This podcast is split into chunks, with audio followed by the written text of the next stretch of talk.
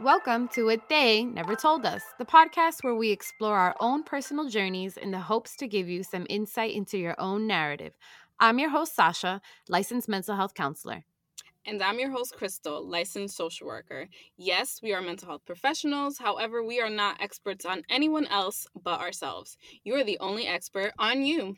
The information shared or discussed on this podcast is not a substitute for seeking help from a licensed mental health professional. Welcome back to What They Never Told Us. We are back with our lost letters, and I'm very excited with this letter because it's written so well. I cannot wait for all of you to hear it. And there's so much good stuff to talk about with regards to the work environment, what relationships and dynamics and how power dynamics play out. But before we get into the juicy stuff, Crystal, what are you holding in? What am I not holding in? Ah, I want to scream. That that was the first thing I need to let out. A scream, maybe a few punches. I don't know. I need to let this energy, that this emotional energy build up out of my system. I know that for sure. So I'm angry, frustrated, tired, like upset. I'm just over it. Like I'm ready to go back home, not because of anything particular in Italy, but I'm just feeling so not like myself. I just want to crawl into my own bed and mm. just hide for a little bit. Um and I will say I'm struggling a lot to get the emotions out. I feel like I'm very good at feeling them, like I know that they're there. I'm good at identifying it, but I'm still struggling with like feeling the actual emotion. So I wanted to cry yesterday, and like the instances where I felt like it was coming up were not appropriate ones. I was like, okay, like I can't cry here because I'm doing something X, Y, and Z. And then, of course, when I'm alone, nothing. And I'm just like, what the fuck? Which then added more frustration to how I was feeling. So I just feel like I'm feeling frustrated and all these other emotions, and then my inability to just move past it or give myself the comfort that I want is adding to the frustration. So I'm holding a lot of pent up, slightly negative emotions right now. I could relate because what I did was I moved in, and I didn't move across the like the the whole world, right? Like I literally just moved to a different borough, but I moved in with different people and strangers that I didn't know. And although these strangers were always very nice to me, it took me a while to actually feel settled. And to be quite honest, I still have moments where I'm like, "Ooh, I can't fully be myself," right? Like I like it when they're not here, not because I hate them or there's anything wrong with this, but more so because there's this thing within me that I don't fully feel safe to mm-hmm. to be me, right? So like as you were talking, it reminded me of this like safety to experience your emotions. And like you're in a completely different place, you're in someone else's house, and it's not necessarily that they're doing anything wrong, it's just I don't know, there's like the and, and I think that that's what happens with trauma cuz if this is the first episode you listen to, Crystal and I have experienced trauma in different ways. Um, but trauma kind of gates you, right? Like it gates mm-hmm. you up. And it's like it's not safe to do this here. And even though logically you understand it is, emotionally there's still that, I guess that be that behavioral pattern that you we have to be like, nope, not doing it. And then right. your mind is frustrated and then it's just it's too much. Yes, but, it's a lot to think about and balance for sure. I get it, but I'm I'm sure you'll you'll get better because I a little birdie on Instagram told me you're meditating out there in Italy. yes, I that I will say has been a game changer for sure. Just having those few minutes that I'm like, okay, like I'm okay, I'm alive. And some of the meditations have like affirmations, like mm. you're so lucky to be alive in this body. And I'm like, yes, yes, I am. it's true. Like, you know, and you could be mad at the same time. It's a thing. Exactly. I was gonna say, what are you holding in? oh, um, yo, I was holding in so much this past week. I, I let a lot of it out because I had the opportunity to air it out with the people mm. that I was mm. holding it in with. But I think right now I'm holding in I don't know. I I there's a little bit of resentment, there's anger, there's oh, there's frustration because of like the power people hold over me, right? Mm. Um like my okay, so I live in the building I live in now and I haven't moved just yet. Yo, they be fucking with the hot water. And like literally I woke up at eight Mm. in the morning and no hot water for 45 minutes. And it's not even just the interruption of my day of my life, right? Because I, you know, I'm home today. But at the same time, it's like, yo, fuck you and your power and the way you abuse it. It pisses me the fuck off. And I've been holding in mad anger with that. Like, especially when I see people who are not conscious of their power, who just want to abuse it, or they don't even want to like acknowledge that there's this differential dyna- like power dynamic at play within the Mhm. relationship, like work or or have being the manager of a building, you know? Right. Um, I think I'm just fucking angry. Oh, I'm sorry you're angry, but you know, you're moving soon, which is Yes, I exciting. I don't know if you officially announced that. I think I did. But yeah, hopefully the new building, um, you won't have these issues. But I will say your expression of what you're holding is a perfect segue to our letter because I'm sure our listener let out a lot of their frustration with the um, dynamics that they were experiencing at work. So we're just going to jump right in to the episode and I will read our letter for today. Dear S, no one warned you. No one warned you of the thorny underside of rose colored visions. How an ideal job in your dream city could sour into your ultimate nightmare. No one told you how treacherous the waters of workplace toxicity were until the current dragged you under, the swell of stress all but suffocating.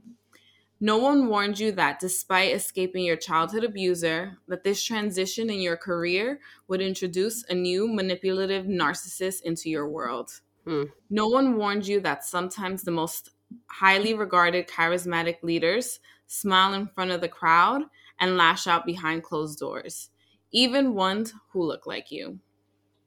You were excited. You felt empowered, confident, eager, impressionable, bright eyed, and willing to invest ample time in contributing to a positive impact through your daily work. You were blessed to have kind leadership for the first four years of your career. You caught a glimpse here and there of toxicity happening to others. However, you naively believed you were an exception. You believed that because you were a dedicated hard worker, willing to outwork whoever, whenever, that your supervisor would be thrilled to have you. You thought if you kept your head down, showed up, was a resource, and made things better than how you found them, that you could outwork a jealous, self important, attention seeking, emotionally abusive supervisor. Woo. You believed that your work ethic and boundaries would make you exempt to the overbearing negativity that one person was the center of. Hmm. The toxicity started on the smallest levels an insulting jab or hypercritical comment in between compliments, sandwiched in so nicely that it was almost missed. The consistent poking at your boundaries, the constant need to embarrass you by oversharing things you shared in confidence, often masking it through humor in front of others so that if you did pick up on the undertones, you clearly had to be misunderstanding, as everyone in company found laughter in the moment. Or did they? Her need to control every conversation and circle the conversation around her, the intentional lack of attention to areas that were intricate to the success of the work, the scolding that started to compound if she was unhappy that someone saw you as a resource or provided you with praise for your efforts and accomplishments. In the six years of working with her, she never verbally apologized for her actions. On the days where she was at her worst, and there were many, she allowed lavish gifts to speak for her as if a simple purchase could undo the pain that she dealt. Hmm. You started to accept these hollow tokens as her silent apology for the neglect and bullying. The normalization of overperforming and excelling in a chaotic environment left you emotionally drained, angry, insecure in your boundaries, and unsure of who you were as an individual. Please remember that her actions towards you were not a reflection of you.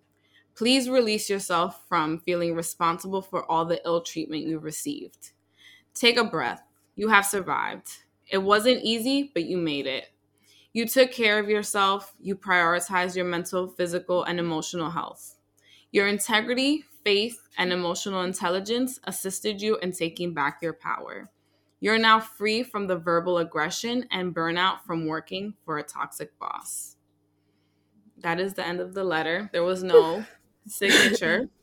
But shout out to our letter writer who's clearly a fucking poet. Yo, Okay. I felt like I was reading a novel. That's why I was like, I gotta, I gotta read this proper. I gotta come correct. Well, I think you did a good job. I do, I do, and like I felt everything. Clearly, we're dealing with a very toxic, nasty boss because Mhm. honestly, as I was reading through this, I was like, this is literally textbook abuse. 100%. If you like start to dissect all of the incidents, the feelings, the manipulation, all of it is uh, textbook abuse. Even the way that it started to the piece where there was discussion on like gifts and accepting gifts as like a Mhm. silent apology, I was like, this is the cycle of abuse. It's kind of like the I'm sorry's, right? Like I'll never do it again when you have an Mhm. abusive partner and they come back and they say, I don't know what I was thinking. You know, please take me back. I'm going to be better. That's what it reminds me of. Speaking of abuse, it's interesting because the last part of the letter feels like an affirmation to that person. Like they're affirming to their own selves that you are not in this toxic environment anymore.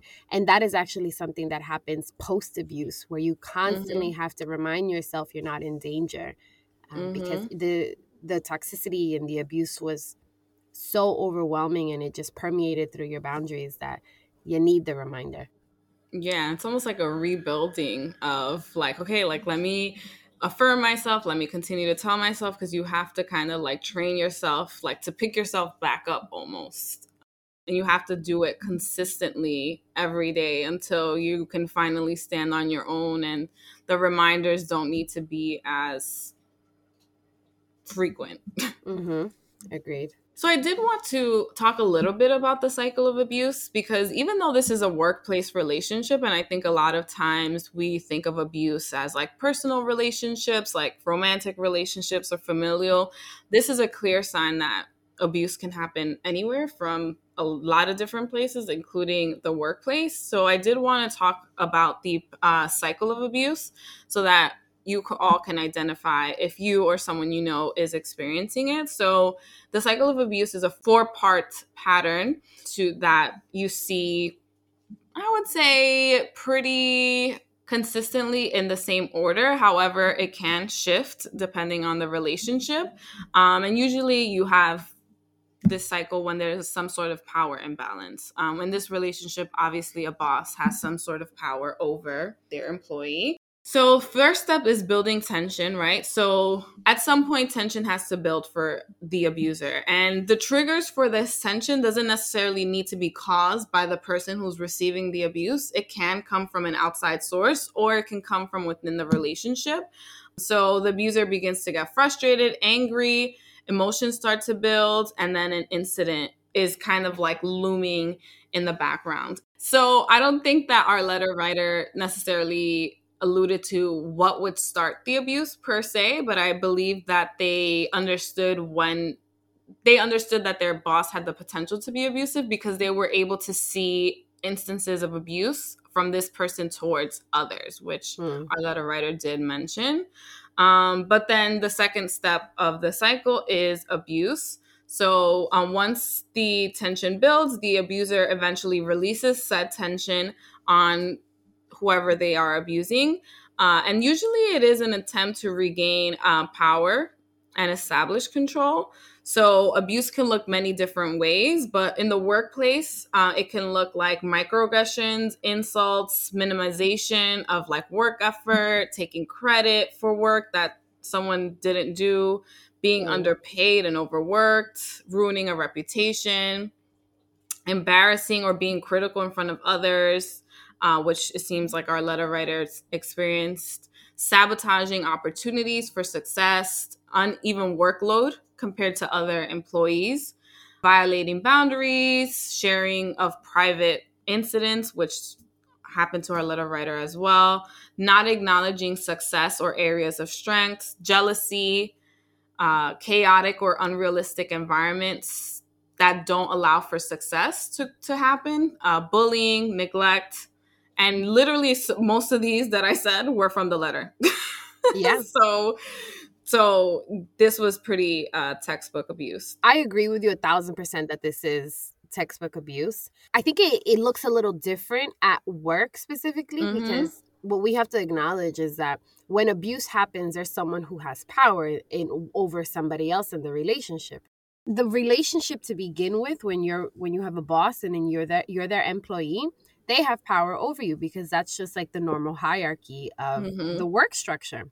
And in my opinion, it's very hard to be friends or cool or like escape that with your boss because you both you and your boss have to recognize the power dynamic at play and that's something that's rarely ever spoken about right like you have the all these bosses saying like i give you power but then there's no conversation with regards to what every person is really feeling and their triggers um, mm-hmm. and so safety is never established, therefore trust is never established. And then you look back and you say, were they really did like why did I think they were my friend? Did I really fully feel safe with them, right?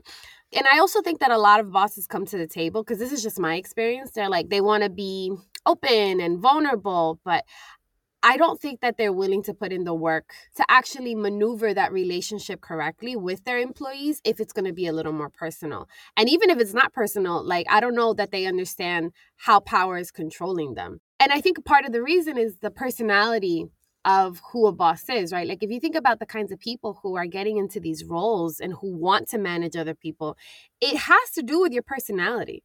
Because I meet some like really good, effective people and they would be great at managing, but they don't want to do it because it's going to overwhelm them. Right? Mm-hmm. Like that's mm-hmm. their stuff. And then they kind of reject it. But then think about the person who says, Yes, I want that position. I want to manage people. And that has to do with their own personal shit too. So I feel like there's so many things that you have to look out for with regards to power and the relationships that you have with your boss. And that that's you as an employee but then you as a boss you have to check yourself constantly and that's mm-hmm. not in the manual that's not part of the mission yeah. of wherever the company culture that you're working for you know what i'm saying like that's not a norm so it's very right. hard yeah, and I think the the difference for me also with workplace relationships specifically is that in in a relationship like a um like a friendship or a romantic relationship there is some flexibility between those two people to mm-hmm. even out the level of power and control that there there is um so but in a work relationship you can't do that because your boss is your boss unless all of a sudden you also enter that sort of senior level yes of you know power as well and maybe you become colleagues but even then at the end of the day like the power imbalance doesn't necessarily even itself out and there's usually not much opportunity to do so because of the way that workplaces are structured um, here in America. So I think that's number one. It, it's difficult to manage some sort of balance. Um, but mm-hmm. two, also in regards to what you were saying about uh, bosses and people who take these uh, positions i think once you get to a leadership role you're also really concerned with other things. Like you have a lot of additional responsibilities and other people that you need to answer to and it's it's hard to navigate being the middleman. I know that in my last job before I came to Italy, I was working as a supervisor, so I did have people that reported to me and it's it is challenging to balance developing someone as an individual while also answering to somebody while also doing your your own job like that's a lot it is a lot of things to balance i know that it takes people years to really get uh, used to it. But I think if this person seems like they're very in love with power, this particular boss. Um, that was the sense mm. that I got. I think that the way that they were very manipulative, um, and I can get into it a little later, it was giving manipulative controller when we discussed the people who, the types of people who had issues with boundaries. Um, mm. So this is mm. like a very particular type of person that has issues with boundaries where they do enjoy the control. When they enjoy that control, they don't realize it. They don't ever admit to liking or wanting that control. So it's hard to navigate relationships with these people because they're not able to see how they're showing up in the relationship. That's that's a thousand percent correct. And I think that a lot of those kinds of people will always end up in power po- quote unquote powerful roles, right? Like mm-hmm. as your mm-hmm. supervisor, as your manager, because they seek these out, right? Like this mm-hmm. is something mm-hmm. that feed that that fuels them, right? So it is a individual process, and then it becomes something that they project onto their employees, and then other people are affected by it. I do want to get back to the last two stages of the cycle of abuse so that we can uh, finish it off. So, after an incident of abuse, there's reconciliation, right? So, in attempts to move past the incident, the abuser often uses kindness, gifts, and other gestures um, to enter what we call the honeymoon stage. And mm. that's when it's all great, it's rainbows, it's butterflies. We are, you know, like feeling dopamine, oxytocin, mm. all of mm-hmm. those good hormones that we've discussed in the past. And it helps you to feel calmer, maybe a little more closely bonded. And it can mislead you into thinking that the relationship will actually get better. And I feel like this, to me, always feels like the most dangerous part of the cycle of abuse because when you're reconciling, it's almost like you forget what happened and it helps to keep you in the relationship longer which is part of the goal of any abuser whether conscious mm-hmm. or not is to keep you satiated within the relationship right? Because if you can if you experience consistent abuse the person is going to get fed up. There has to be some good to balance out all of the bad um, to keep the relationship going. You know that reminds me of the behaviors that addicts have Mm. And this person, the letter writer, specifically spoke to their their personal experience with abuse, their childhood mm-hmm. abuser. I don't know what kind of abuse it is, but there's something in our brains, right? And I, we speak about this all the time where you weren't taught proper boundaries, therefore mm-hmm. you don't know how to navigate the world and look for healthy boundaries and you end up being in these positions all the time because this is what your brain is used to mm-hmm. and that mm-hmm. the effect of abuse and trauma because any kind of abuse is trauma onto the brain in, in individual people right like that's how we keep ending up in these roles with people and we don't know how to say nope it's stopping there like because even though you've overcome the childhood abuse there's something in your brain that it is it gets wired differently and it's hard to spot out is this good is this not and that's why this sneaky abuse can it's so easy to enter into that dynamic because oh they're good and this feels mm-hmm. good and it's very very it's it's just a very gray area like you said yeah and i would say um the letter writer at the beginning said that for the first four years this boss, this particular boss, wasn't necessarily like abusive. Like it was towards other people. So I think that's also another thing when you have such a foundation, so to speak, mm. of being well. Like the, like this this particular boss, they knew what they were doing. Like this is this is not their first instance of abuse, is my guess. Because mm. I think mm-hmm. this person seems very well versed because it takes a long time to bring someone's walls down, like to build the relationship to make this person feel safe. Like that was like years of work that was put into this relationship before it turned sour. So i think again that's another tactic that abusers um, can use to keep a person in a relationship for longer. If you keep that like safe that satisfactory healthy quote unquote mm-hmm. healthy relationship going for a very long time, it's difficult. And to your point, this person has experienced trauma before. So I always think of Freud's theory of repetition compulsion, which is like the unconscious need to reenact early traumas and attempt to overcome them. And I think that a lot of times people don't realize that that's exactly what's happening. Um, but also, I was thinking about attachment styles, and I would wonder what this um, particular letter writers attachment style is um, because i know that people with anxious attachment tend to fall into a lot of um, abusive relationships just because of the way that they try to connect with others. And also something that i do want to say specifically to every like everything you added repetition compulsion and the attachment style when you see the abuser treating you special and mm-hmm. everyone else kind of has different treatment it's almost like oh i'm special i'm loved mm-hmm. and this is what's mm-hmm. happening unconsciously but that is the number one sign for you to get mm-hmm. the fuck mm-hmm. out because yes. don't be fooled it's like it's like dating right if i ever encountered a guy who told me yeah i've cheated on somebody in the past i remember looking at them like we're not going on a second date we're good yep yeah, for my last partner oh god no. Um but no that's actually very true. Putting someone basically on that pedestal and you feel good. Again it's it's mm-hmm. part of the manipulate this person is this this boss i'm telling you right now they're like grade a manipulator. Like they can teach a master class on this fucking shit. My goodness. And then the last part of the uh, cycle of abuse is calm so obviously, you want to maintain the peace, you want to maintain the harmony. Both parties need, so to speak, like a little bit of a break, right? Um, and this is a time where you kind of come up with a, the abuser comes up with some sort of explanation or justification for the abuse. So this is this stage is important. One because the abuser needs an opportunity to redeem themselves and kind of explain themselves and make sure that they calm down the abuse, but also the person who is being abused oftentimes tries to convince themselves that this was maybe a one time incident, that this is not going to happen again. Um, you know, they try to find some sort of rationale for what's happened. And of course, the abuser will enable this type of thought process for the person who's being abused because it works in their favor. And then at the end, this is not technically not one of the stages, there's only four stages, but the fifth thing that's going to happen is rinse and repeat. Mm-hmm. The pattern is going to continue to repeat itself.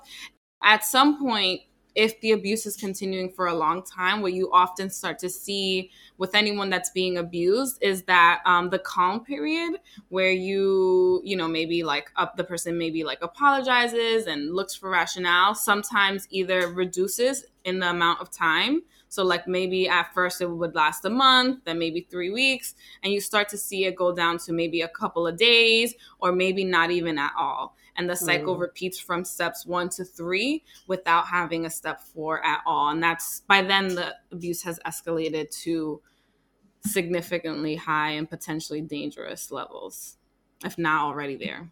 And it's so dangerous because, like, I think that we tend to compartmentalize work and personal life, mm-hmm. and we we're like, oh, it doesn't affect us. Or, but the reality is that we spend I forgot what the amount of hours, but we spend a lot Ooh, of time at work. Lot. Yeah.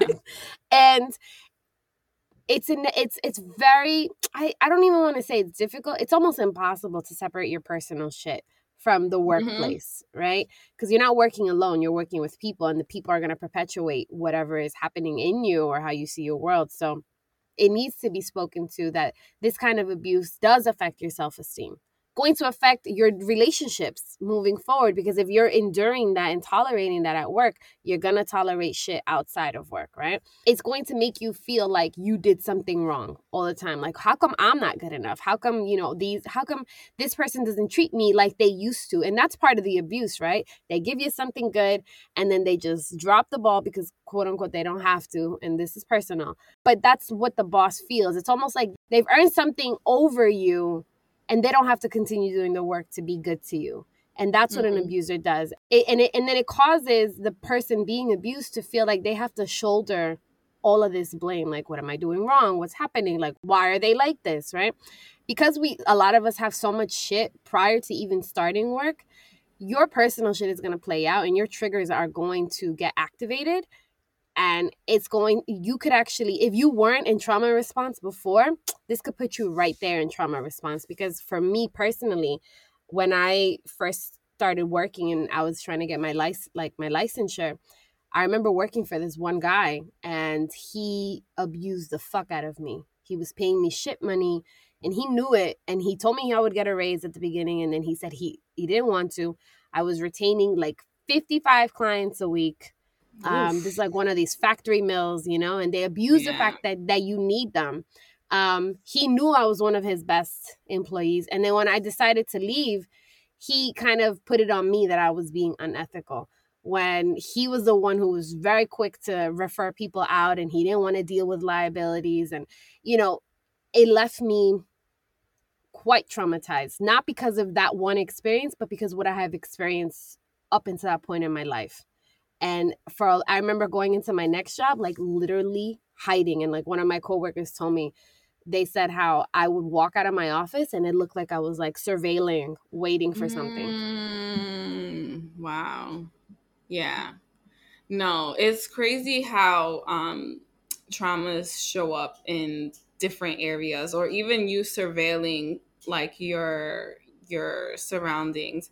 Um, and I will say, I think that again, you know, to a little bit to what we said earlier, that this person was kind of already coming in with some sort of traumas because in the letter they say you thought if you had kept your head down, showed up, was a resource, mm-hmm. and made things better mm-hmm. than how you found them, that you would outwork a jealous, self-important, attention-seeking, emotionally abusive abusive supervisor, you believe that your work ethic and boundaries would make you exempt to the overbearing negativity that one person was the center of. So I also wonder what it was like for this person to get out of this dynamic and moving into the the next role because it's also difficult once you escape an abusive relationship to not try to overcorrect in the next one um, my hope is that uh, this person didn't do that because it seemed like they, well, one, they listened to us, so you know. um, so you already know that they're about this life, okay?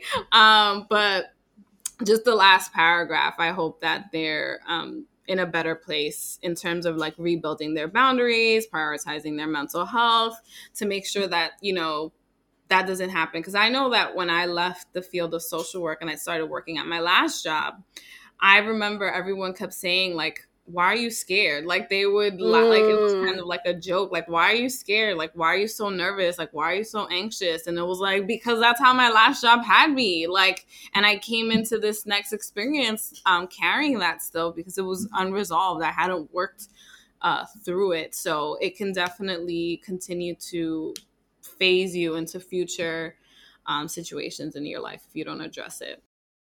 This is the irony about these kinds of relationships, uh, because especially when you're in the workplace, when you have someone who's a manipulator, they're very good at making their employees or everybody else believe that they are valuing the mission of where you work right so mm-hmm. when i looked up like how to build an ethical workplace there, there's different key components to creating an ethical environment and one of them is making your employees feel valued right um, mm-hmm. um, creating trust collaborative relationships between employees and that's so it's such a slippery slope when you're creating actual friendships and you're giving gifts and it's so confusing because that makes you feel valued right? These are one of the ways you make people feel valued. And then when you promote an individual well-being is another one and it's so fucking warped man because you will have a boss who will beat you down to the ground and then say take a day off. You deserve it. Right? Oof, and it's girl you triggered the shit out of me. And it's like excuse me you boss I deserve a fucking month off. no, but then it, oh my gosh, that is so crazy because it is so true because they will put themselves as if they are like, I care about you. I'm worried about you. Take a day. I see you. Mm-hmm. And that mm-hmm. feeling, especially when you when you feel the opposite of that every day, it just is like, whew, like that that deep breath that that you can take. The other thing I will say is that a lot of times manipulative people will make you think that um, maybe the ideas that they're coming up with or the things that they're saying were your ideas, mm. or that it's in your favor too, um, instead of like being honest about the fact that whatever they're manipulating you to into doing is in their favor that's another way abusers can abuse. And I also do want to say to people that sometimes it is hard to tell when you're in an abusive relationship, Absolutely. especially at first. because again the whole point of an abuser is to kind of like lure you in it's kind of like you got to like hook your fish right like at 1st they they're like mm-hmm. oh i'm getting a worm or whatever it is and then before you know it that fish is getting sucked out the water um super fast so no but okay but and listen my metaphor was good because okay no it was let's good, go back to our letter writer personal it was like you know what it feels like to be yanked out of the water That's why I laughed. Okay, I was about to say because our letter writer said no one told you about the treacherous waters of workplace toxicity. Okay, so so AKA fit. so AKA Crystal knows what it feels like to be sucked out of the water, and she just she's mad at somebody right now. She's mad. Yes, yes, fucking her shit up. um so yeah so um it is it is difficult and i want to just take a moment i said all of that to say oh, i want you all to just understand that sometimes it is difficult to realize that you're in an abusive relationship so that's why we do want to talk about it. We want to make it clear to folks that once you start to realize these patterns um, these this behavior or even sometimes when you feel it instinctually in your body like something is off try mm-hmm. not to doubt it too much um, or at least explore it a little bit further um, to make sure that you're not in this because this relationship was going well for four years and then this person stayed in an abusive like the the relationship became abusive for the last two years um, and in two years time you can do a lot of damage to somebody so you know but i also think that that speaks to people changing mm. you know I think that, um, like you said to your point, right? So we become indoctrinated in these systems with our specific roles, especially since most of the systems that we work within are a system of hierarchy. It's not like everybody has equal power, equal access, right? Like there's something that your boss knows that you don't know. And that's why they're the boss. They have the responsibility to do that. And I do, I have empathy for that experience. And at the same time, I think that role kind of consumes somebody in a very slow way right? Like over time like maybe they came in with the intention of promoting the the company mission mm. or the company reputation but because of the stress they're feeling from top down and they're not talking about it with anybody and they're not reflecting that they're not reflecting within themselves and figuring out oh what is it that i'm doing? Am i still connected to my purpose? Like no one's checking their ass because you as your employee can't check them unless you invite right. that. And there are some um, company some structures bosses. that do invite that. But yo, if you're inviting that and then, you know, you you give your evaluation and then they get a pow pow for for saying the wrong thing like no one's gonna say anything back and it's a very tricky position to be in um, because that pow pow could be interpreted differently with because we're all coming from different backgrounds right like maybe mm-hmm. it's not necessarily you hurting somebody you're just being honest or explaining yourself or you know what i mean? It's it's very very tricky and it's hard and it's an ongoing process which is why the power dynamics needs to be spoken about all the time actually if you're a boss. And this is something that we never talk about. We never say hey by the way you're my boss. This is why i'm not saying anything.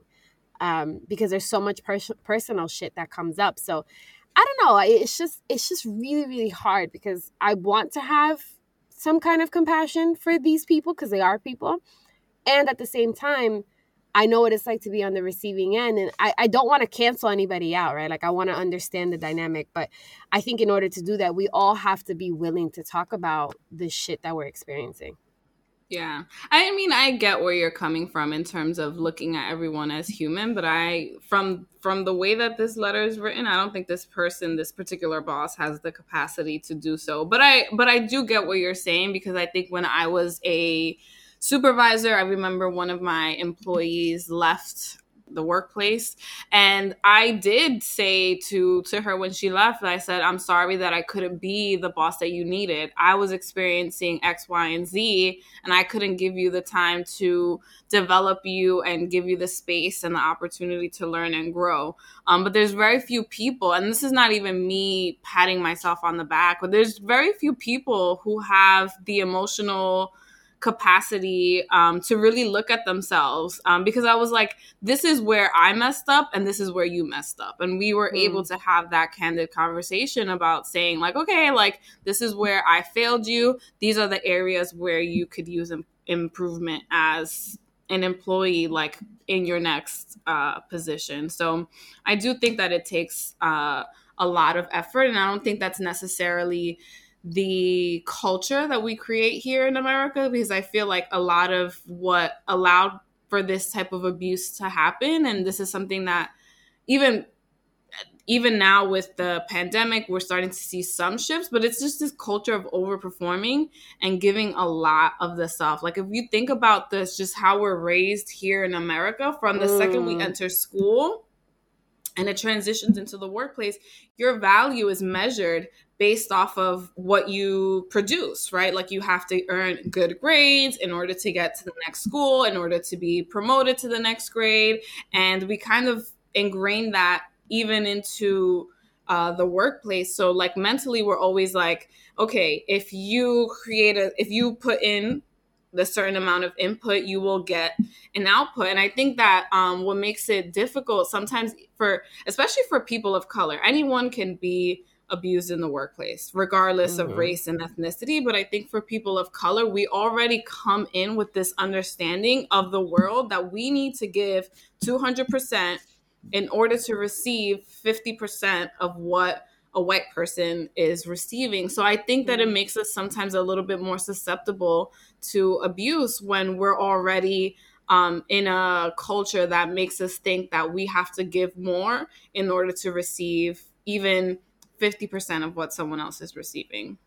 Yeah, I mean, that's A, that's generational trauma. B, imagine if you have trauma within the home already and you're coming from experiences where you have been overtly abused upon. I don't know if that even made sense, but I hope it did. Um, um, and, you know, you're you're now coming into these systems where culturally you have to overperform and then you're overperforming for your own personal reasons and then mm-hmm. you're most likely to be that person to overperform and hold everybody's lack of right because everybody contributes to the work environment so you're going to have that worker that doesn't do their job so then you're going to supplement for them so you can outshine somebody else and then you're going to be the person that stays late because you want to make your boss happy and you want them to love you and you want to shine and it feels good when they highlight you right so you're just playing into these this this cycle of which is it's, it's what you were saying the cycle of abuse but it's happening within you now because that's mm-hmm. how you mm-hmm. perceive your world so you're so susceptible to falling into this dynamic with a boss at work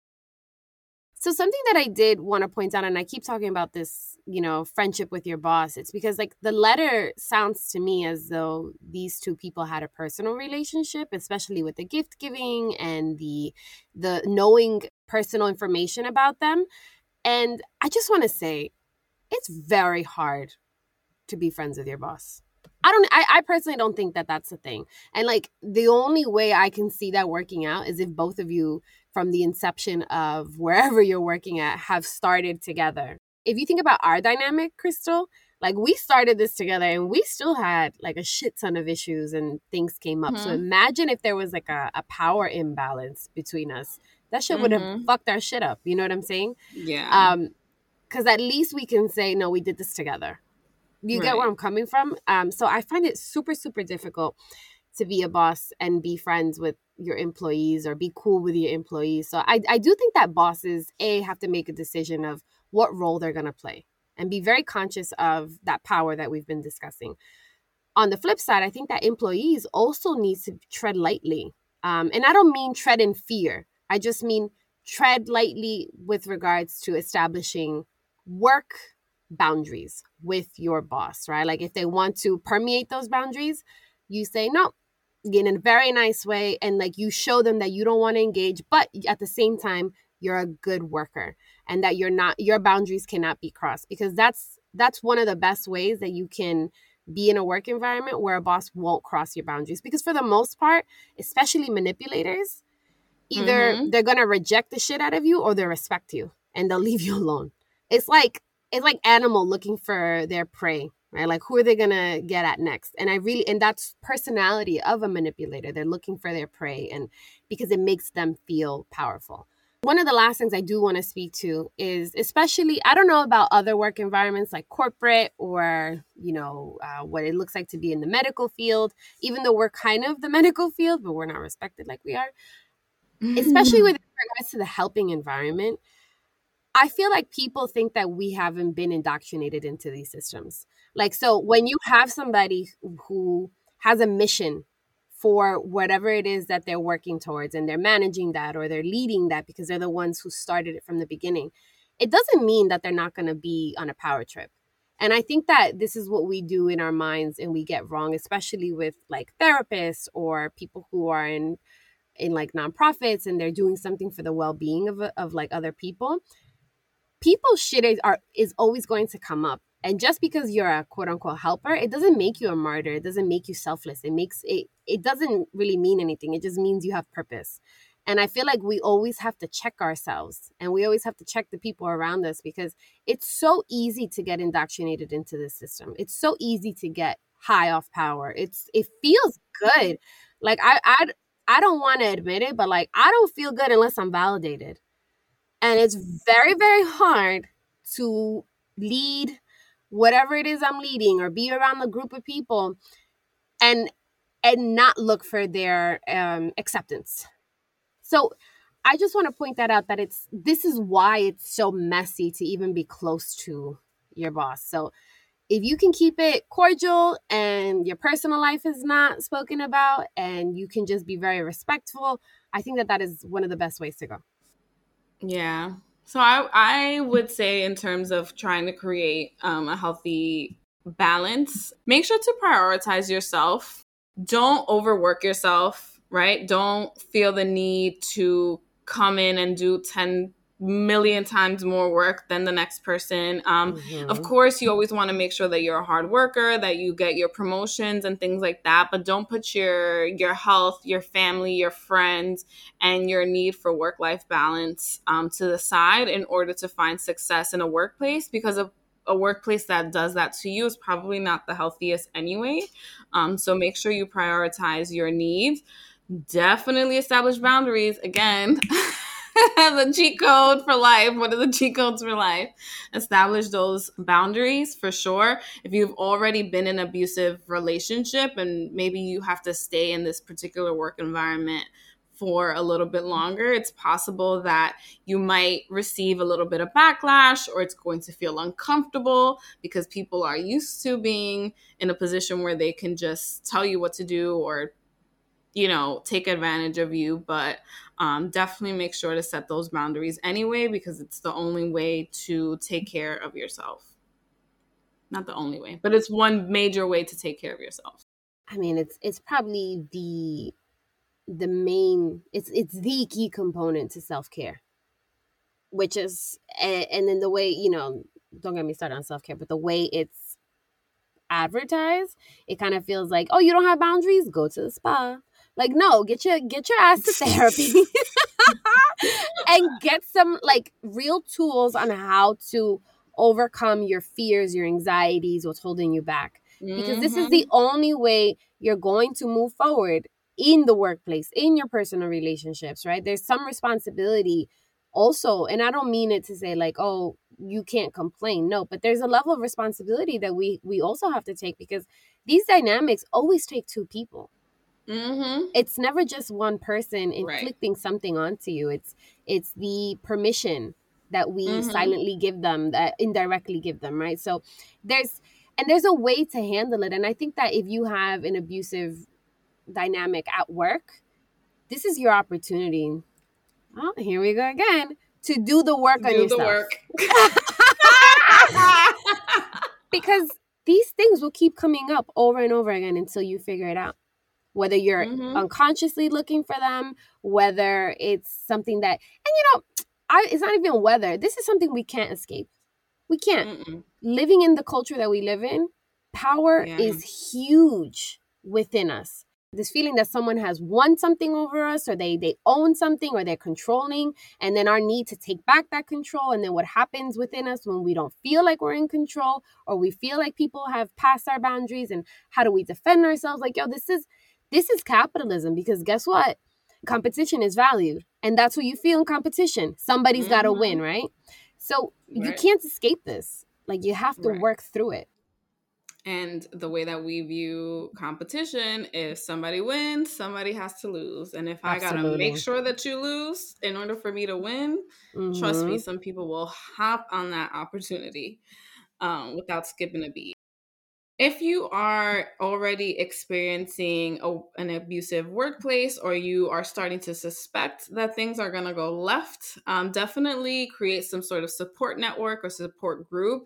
Um, I know that there are literally Facebook groups about leaving the field that I just left. So uh, I was about to ask, how do you know? But you just said it yes, uh, because I've been there. But also, um, I know that I um, for about six months last year was part of a woman's well it wasn't a woman's thing but i, I think it, was primarily women. There was only one man that was part of it.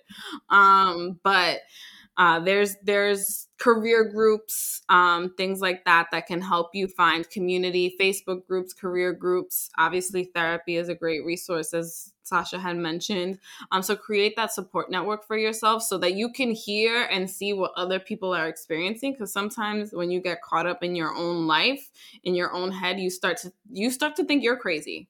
And sometimes it is not true. It's not true, but the the environment is created in order for you to feel that way. And of course if you need to create an exit plan to to leave your job um, i know some i know for me my exit plan was okay i'm leaving and i'm gonna go to italy so what up? Um, but i know that that's that's not realistic um, for mm. everybody. Um, sometimes if you have a family or you're paycheck to paycheck or not making enough money that you can't just take a break um, but definitely make sure to create an exit plan if you are in some sort of abusive relationship to another department or another job.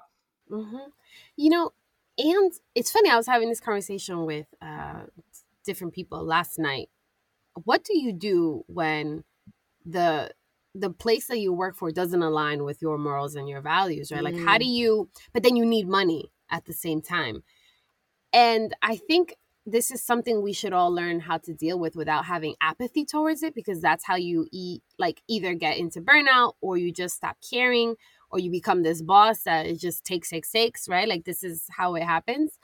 But i think that one of the best ways and um my partner told me this is to see yourself as a consultant. You don't mm. work for them you're consulting for them. And then it's almost like you have ownership and power over your role and what it is that you do and and your purpose and your mission and you could stay true to that because i think that a lot of us are and this is i'm speaking from personal experience i'm afraid to go against the power dynamic because what is that going to mean but then once i really start thinking of what value do i bring? How do i do it? How do i know my work is good? I'm like they're not going to fire me and if they do they're missing out and i really genuinely believe that and that's actually what keeps me motivated to do work within the purpose that I came into this work for, right? Like to keep doing it, to not give up on it. Um, it's not easy because there are days I feel very low, but like when I realize that I'm doing my own thing and I'm benefiting, I'm giving something to this company, and they're not they're not here to to penalize me. I'm actually here to give something to them. Like the power dynamic evens out in my mind, and that's how I move forward in my job. Yeah, absolutely. I'm glad that you mentioned that. Um, and I think that that's where also having a support group is necessary because I find that, you know, I've had conversations with your partner um, about like how he shows up at work. And I've also had conversations with other folks who've been in their work fields for a lot longer and they show up very confidently and they're able to set very strong boundaries because they've experienced this type of dynamics, experienced this need to show up and do all of these things. And a lot of times they say like when they look back like they wish they would have had somebody to tell them how to navigate the workplace differently so that they wouldn't have compromised themselves in order to get to where they are. So i think that you know um, the perspective that you bring in sasha and just having other folks who've been there done that kind of like guide you and mentor you is always super helpful as well with that said, then uh, we will end today's episode. I do want to give a special shout out and thank you to our future writer if you're not a writer already. Um our our letter writer like legit when you get your book deal like send us the link. We're going to pre-order. We're going to support okay? Because please like that was freaking poetry. I felt like I was reading a novel. Okay, I hope I did you justice in reading the letter. Um, so thank you to our letter writer, and I hope you're thriving and in a different workplace. Um, it seems like you've left this this situation, and I hope that um, you're in a much better uh, environment that helps you grow and learn as a professional and on a personal level as well. If you, our listener, have a letter or have some thoughts that you want to get out, please make sure to email us at nevertolduspod at gmail.com. We would love to receive and discuss your lost letter. Um, make sure to follow us on Instagram and TikTok at Never Told Us Pod as well. And as always, keep making sure to come back so we can tell you what they never told us.